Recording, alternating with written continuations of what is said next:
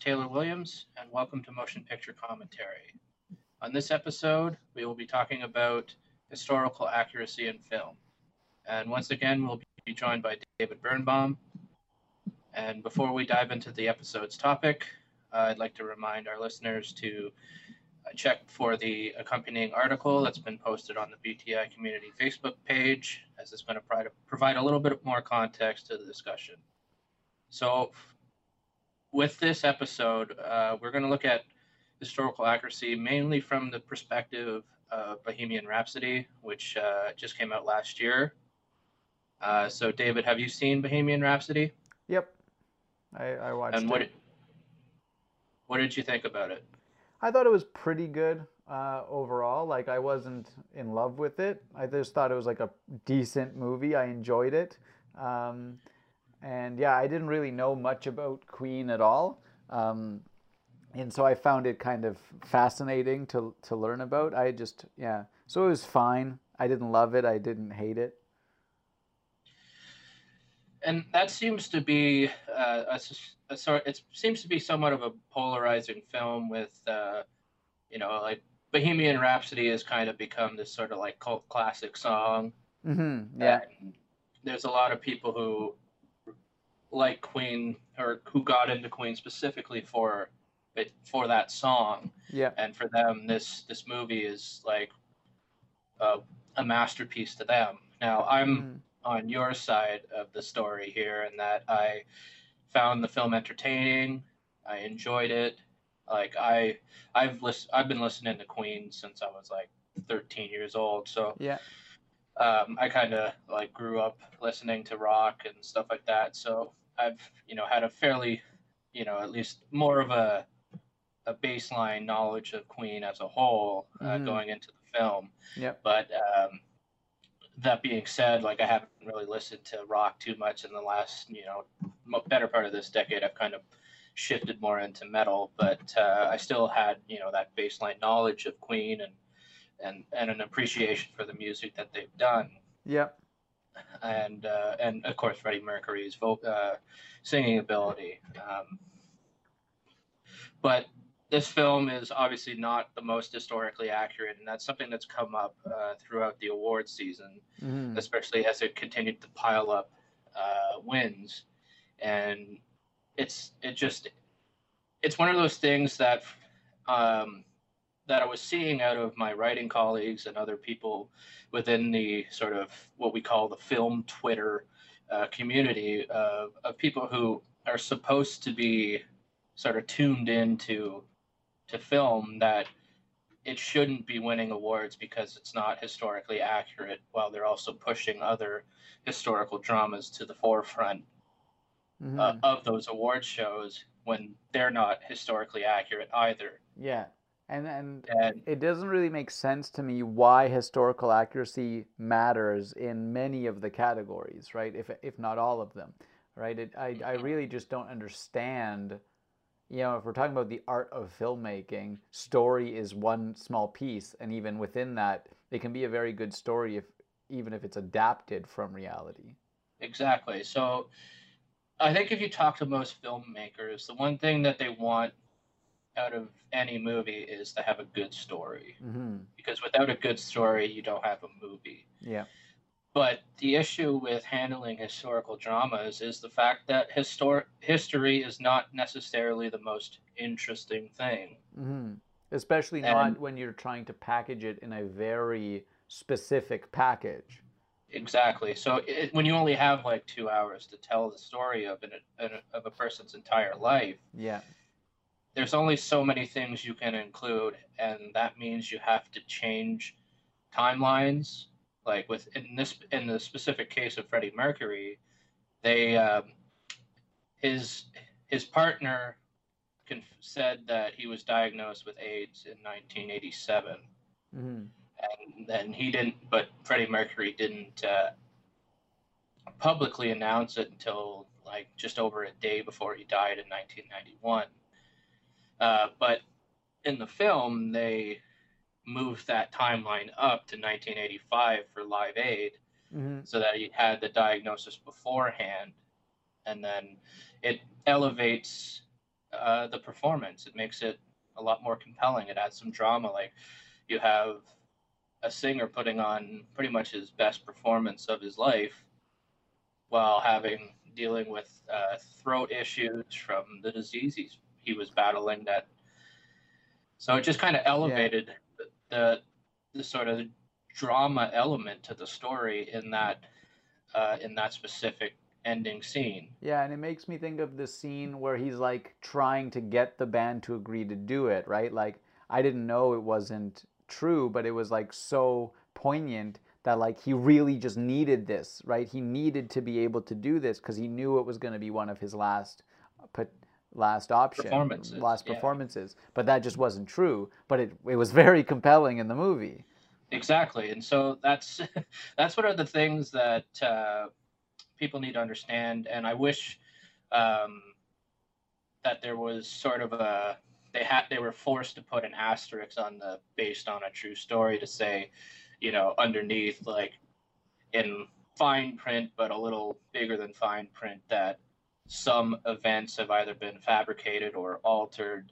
But that's why they say based on a true story, right? They don't say this is a true story, right? True, but the issue is, is that when people see based on a true story, they don't connect the two. Yeah. And there's far too many people who understand that based on a true story means it's not going to be entirely accurate, but then they're still complaining that it's not entirely accurate. Yeah. So I think they just need to have that base statement that's saying that it's all done specifically for drama, because what's a, if you, you can't really call a film a historical drama if there's no drama in the story. Yeah, and I guess it depends on who they want to make the movie for, right? The average right. moviegoer is not someone who's well-versed in the history of Freddie Mercury and Queen, probably. Right, but they want right. to capture that, right? They want to capture more than just Queen fans. Um, yeah, well, they, they want to capture the essence of Queen and the essence of Freddie Mercury, and and I think ultimately the fact that it's just based on a true story and they're um, they're altering some things, it's not, it shouldn't be considered as a big of a deal when either the person that the story is about has been involved in some way mm-hmm. as a creative consultant, or if they if they're no longer you know alive, that people who knew them were at least involved. Yeah, and that's that's part of the, and that's where like Roger Taylor and Brian May and Graham King's involvement in Bohemian Rhapsody. It it kind of tells you that the the surviving members of, of Queen have signed off on this on this portrayal. Depiction. Mm-hmm. That it's true enough to the image of the band and of Freddie. Yeah, and so I think in in that respect, the film achieved what its goal was, mm-hmm. and that was to capture that essence. Yeah, and I mean the. People who are mad, like, it's not a documentary, right? If they want to learn about the story of the band and the truth, why do you even need to pay people millions of dollars to pretend it, right? Like, there are other sources of the truth. I don't see why they would assume a medium that is made for, you know, interpretive art would need to have that yeah. truth to it. And that's that, that's a good point, um but I think it's just also has to do with the fact that you know documentaries can be kind of boring. Yeah, but again, and I think that's that you hit the nail on the head right there, right? Because they're yeah. they're forced to be just fully true and tell more of the whole story. They can get kind of dull because no one's life is exciting forever, but when you're yeah. watching a movie, you want it to be engaging, not necessarily exciting, but fully engaging. And and documentaries yeah. have a struggle with that because most things aren't that engaging all the time. And and I mean, that's not to say that documentaries can't be engaging, because mm-hmm. I mean, there's certainly a lot of great documentaries out there. But then that that what that comes down to is filmmaking choices. Yeah. And then we come right back to the whole story thing. And And then you have to look at, okay, does, what are the what are the filmmakers' biases, if any? Is are they presenting a fully accurate portrayal, or is it their own biased opinion? Mm-hmm. or their own biased perspective on the story they're trying to tell. So even with documentaries, there's going to be some issues when it comes yeah. to the story that they're telling. So I think no matter what, with these historical type films, there's always going to be this uh, this problem of it being not one hundred percent factual. Mm-hmm.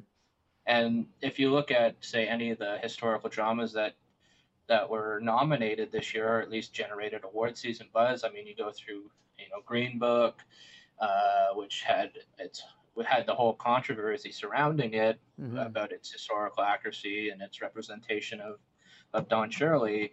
Um, and then you go to Bohemian Rhapsody uh, and Black Klansman. Like, Black Klansman uh, had Boots Riley, the writer and director of Sorry to Bother You. He wrote an entire essay uh, showing it at, uh, about criticizing it, criticizing the film for some of its historical inaccuracies. Mm-hmm. So while people might have preferred that film as a, uh, you know, from a, a, an actual film standpoint, which it was, you know, a really great film, uh, to argue that it was more deserving of Bohemian Rhapsody because it because Bohemian Rhapsody wasn't historically accurate is it's silly, it's foolish. Yeah, well, and I also think it's just an impossible thing to measure.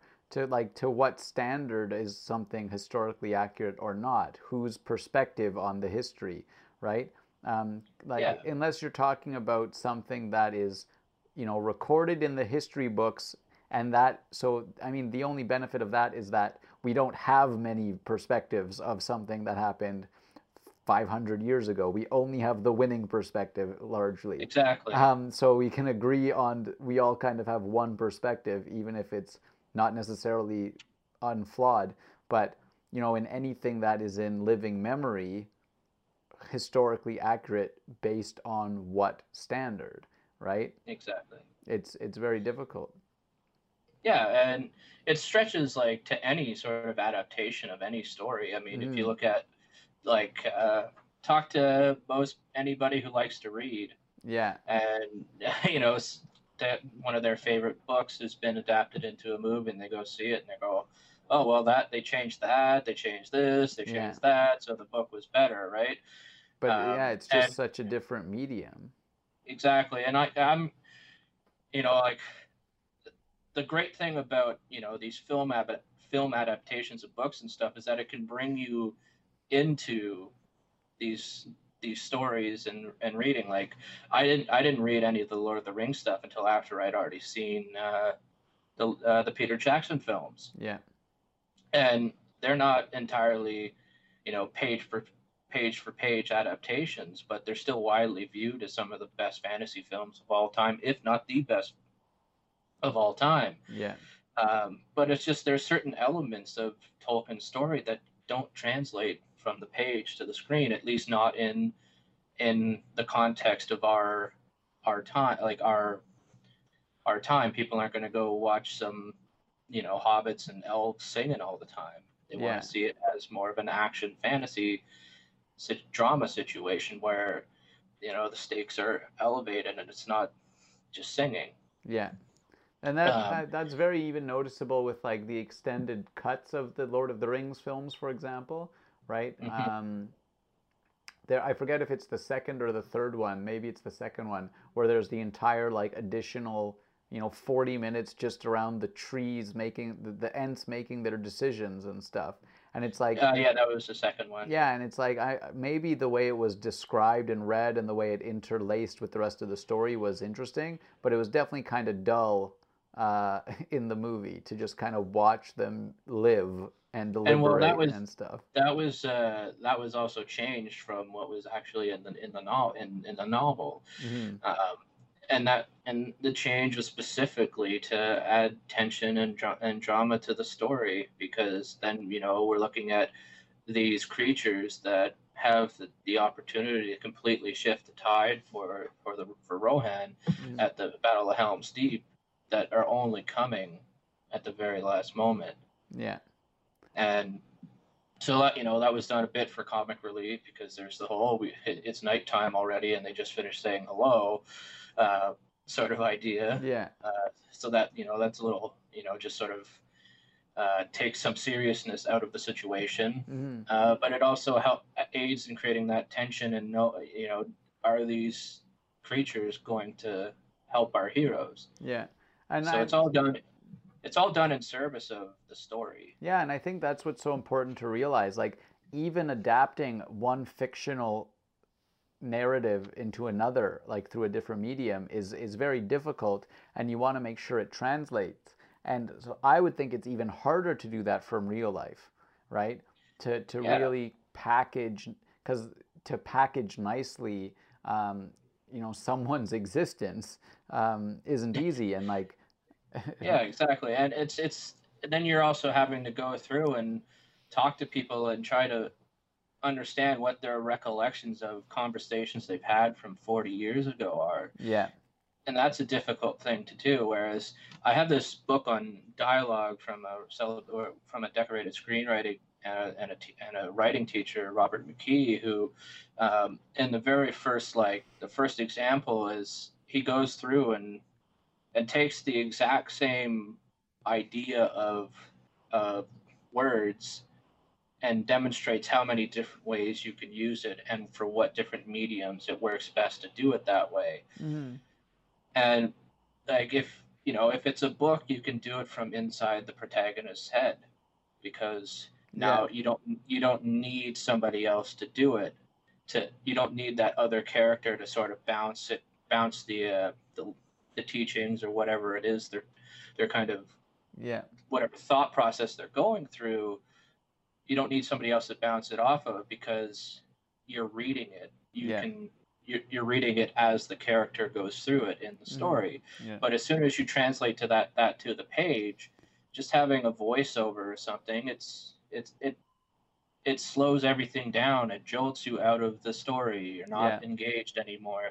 So having that as a two character or whatever uh, two three character conversation where the where somebody challenges his main I the, the protagonist's ideas or ideals and as the, so that he can go through that entire thought process and learn something and change from that. Mm-hmm. That works better on the screen, but it then, you know, if you go on onto the stage for a theater play, the monologue might work as well. So yeah, it's and that's it depends on the medium. I hadn't thought of that, and I mean, you know, for for things based on real life, you can't really get across yeah what their thought process was, right? You have to, for a movie based on real life, you have to kind of assume they had all of these.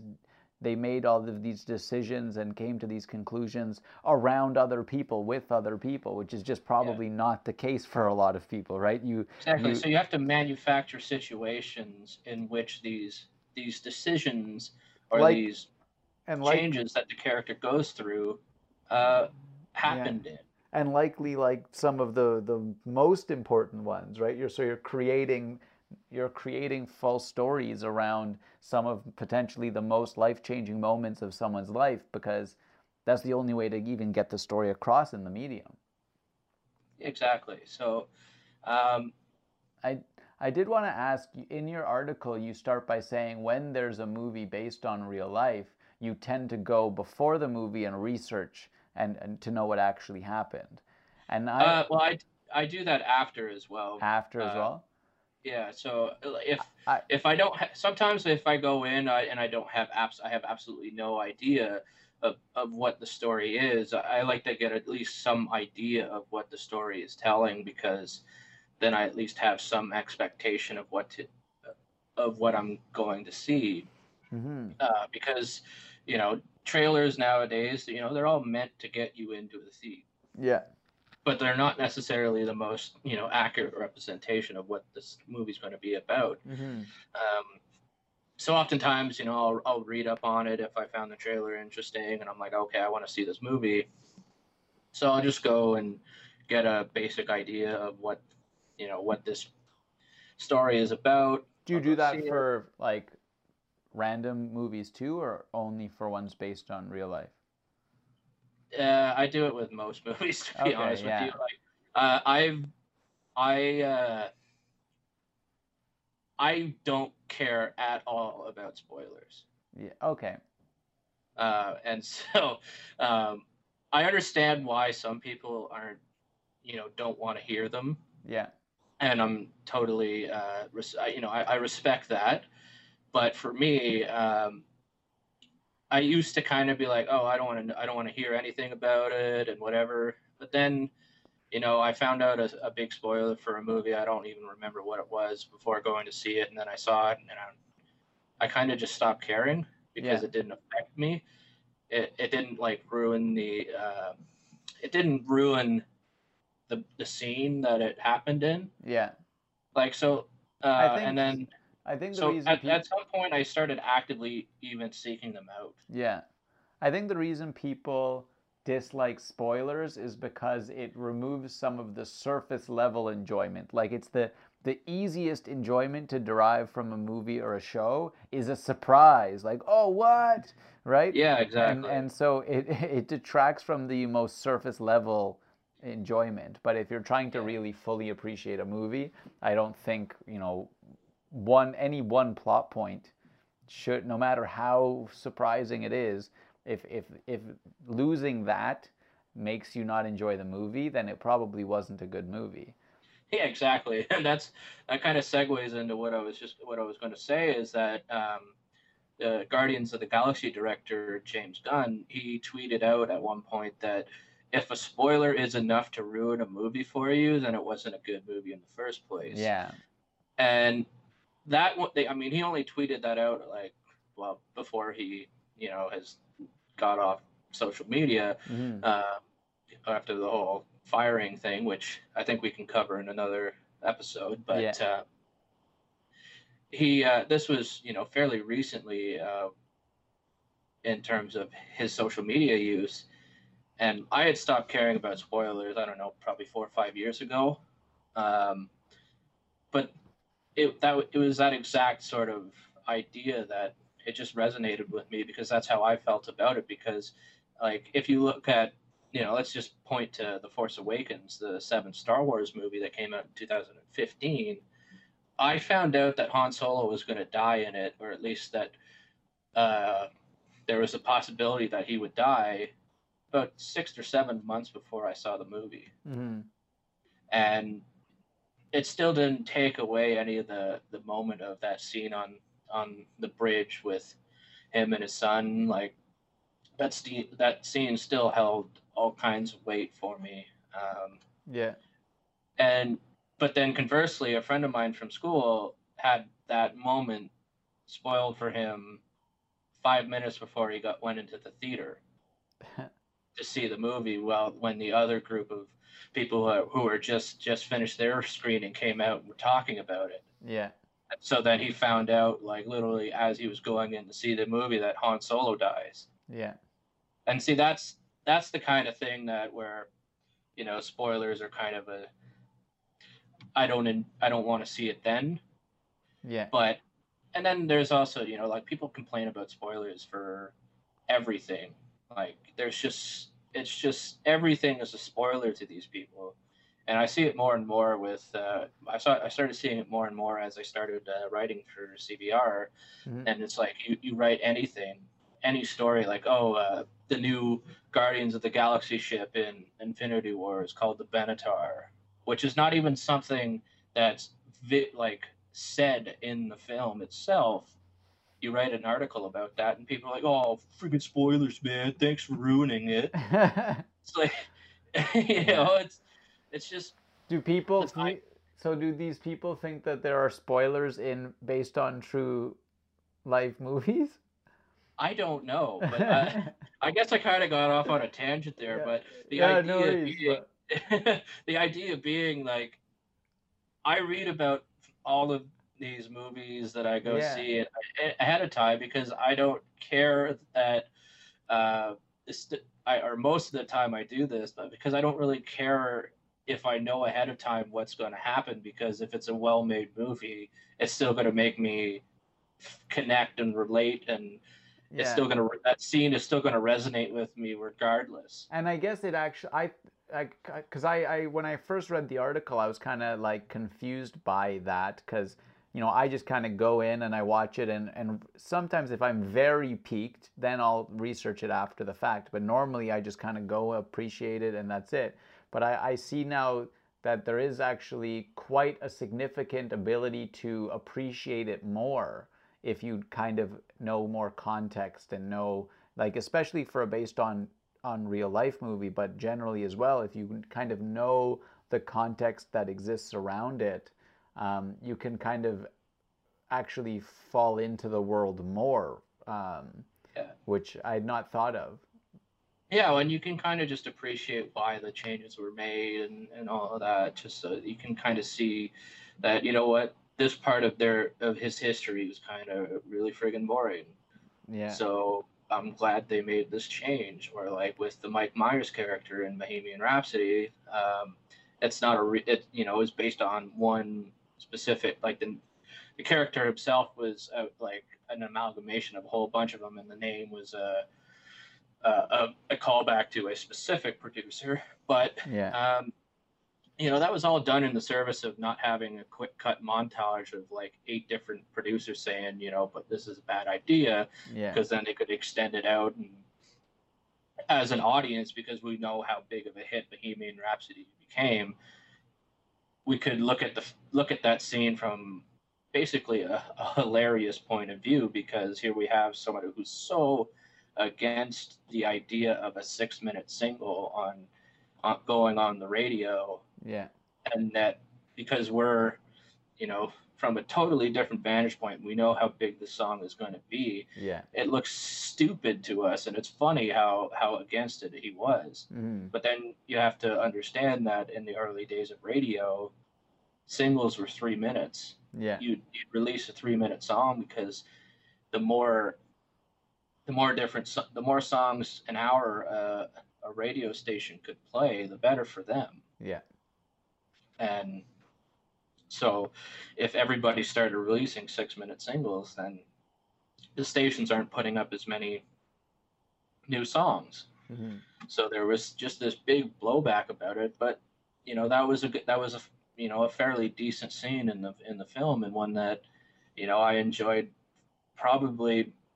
Outside of the Live Aid performance, it was probably one of the best scenes in the film. Yeah, and that actually brings in another important point about it generally, is when someone's making a film based on real life, we have such a different context than the people in the story in real life at the time, right? And so yeah. they also have to factor that in. They can't just make it verbatim true to life, because we, I mean, even when you think of, I don't know, sci the, the scientific changes, right? Like, we just know things differently. And so some things could be ridiculous to us, but they need to still, it can't be humorous that they think the world is flat in this historical drama, right? They have, or yeah. whatever. So like they have to, they have to modify it. 'Cause what is it? And like the act of observance changes what's going on, right? So yeah, well, and that's the, uh, Black Klansman is a, is a perfect example of that, because it's one that, you know, it was done in a very different time frame, but it was done in almost the voice of the generation that we're in now. Mm-hmm. And uh, and it was just done so skillfully that uh, it really worked. And then there was the, the sort of montage at the end that sort of tied everything up into, uh, up till the Charleston uh, stuff. And Uh, I think that's something that we have to at least consider when we when we do these types of films, is like uh, because and or even if you're looking at older films um, from different time frames, like and one of the, or even T V series. I mean, there was uh, something that showed up uh, from H three H three Productions on YouTube that I saw a little while ago, um, and they're they're sort of you know a a humorous sort of commentary reaction channel. Mm-hmm. And they were reacting to a Fine Brothers video uh, of them talking to millennials about Seinfeld. Yeah. And so they had these millennials watch Seinfeld who'd never seen Seinfeld before, and then they had them react to it. And like some of the episodes they were, they included, like the big one was the, the homosexual episode where like, oh, there's not, not that there's anything wrong with that sort of thing. And yeah. you'd have, Uh, all of these millennials basically, oh, that, ooh, oh, oh, no, no, that's not okay sort of stuff. And it's yeah. like, this this this specific episode was recognized by GLAAD uh, uh, for, you know, being very progressive at at the time that it was released. Yeah. But we're in such a different time frame of mind that now we're not even objectively looking at it as this was a straight man who pretended to be homosexual with his friend, and the lady that he's trying to hook up or trying to, you know, date is was eavesdropping and th- actually thinks they're gay, but he he's not, and he wants to date her. Yeah. So he's, you know, obviously going to be, uh, you know, uh, lashing back against the idea that he is actually a homosexual. But the fact that they're also saying that there's nothing wrong with being gay, which there absolutely isn't anything wrong with being homosexual, is was at the time very progressive. Yeah. But we're in such a different time frame or my, like sort of like social mindset, yeah, that what was seen as progressive, uh, you know, thirty or twenty, almost thirty years ago now is now almost like a regressive stuff. Like it's, yeah. it's, it, it's kind of amazing just how quickly stuff has started sort of shifting in yeah. our perspectives. Yeah. And I think it just brings it to the point that, like, in whether it's like looking at old fiction or made on like made on or based on true life, right? Like the context, uh, context is so important, right? And and there's yeah. there's many layers of context. So to say that something should be like verbatim exactly what happened, it just, I don't think makes sense because co- there's so many different contexts. Yeah, uh, and that was sort of one of the things that came up with Bohemian Rhapsody as well. Is just like if you look at, you know, where we are in terms of, you know, our our understanding and our our sort of support of L G B T Q, the L G B T Q community, uh, the fact that they didn't really delve into Freddie Mercury's sexuality was one that didn't really go over too well with a lot of people. Um, and I mean, they showed him obviously having relationships with men and women, but they never sort of defined Freddie Mercury in as bisexual or pansexual or whatever he was. Mm-hmm. They never Uh, they never, or or homosexual.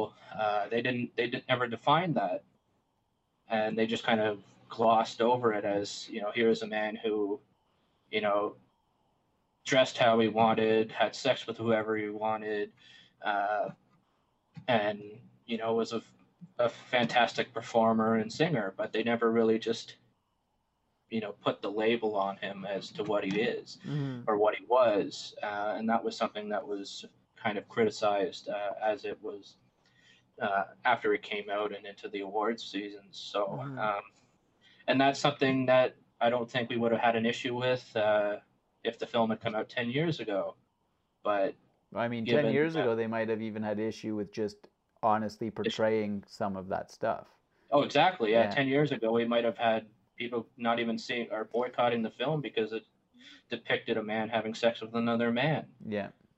So uh, it's it's just one of those things where our we've had such a dra- like a, a seismic shift in the way we view uh, certain uh, ideologies that we need to at least present them within the context.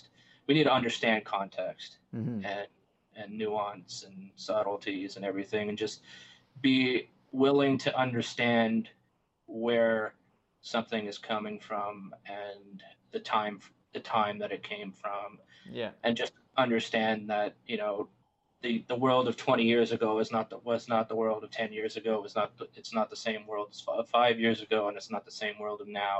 Yeah, everything's changing so fast, and we're so quick to, you know, jump on something regardless of the context, because what we view deem as incorrect now, even though it was deemed acceptable back then, uh, they people still think retribution needs to be had. Mm-hmm.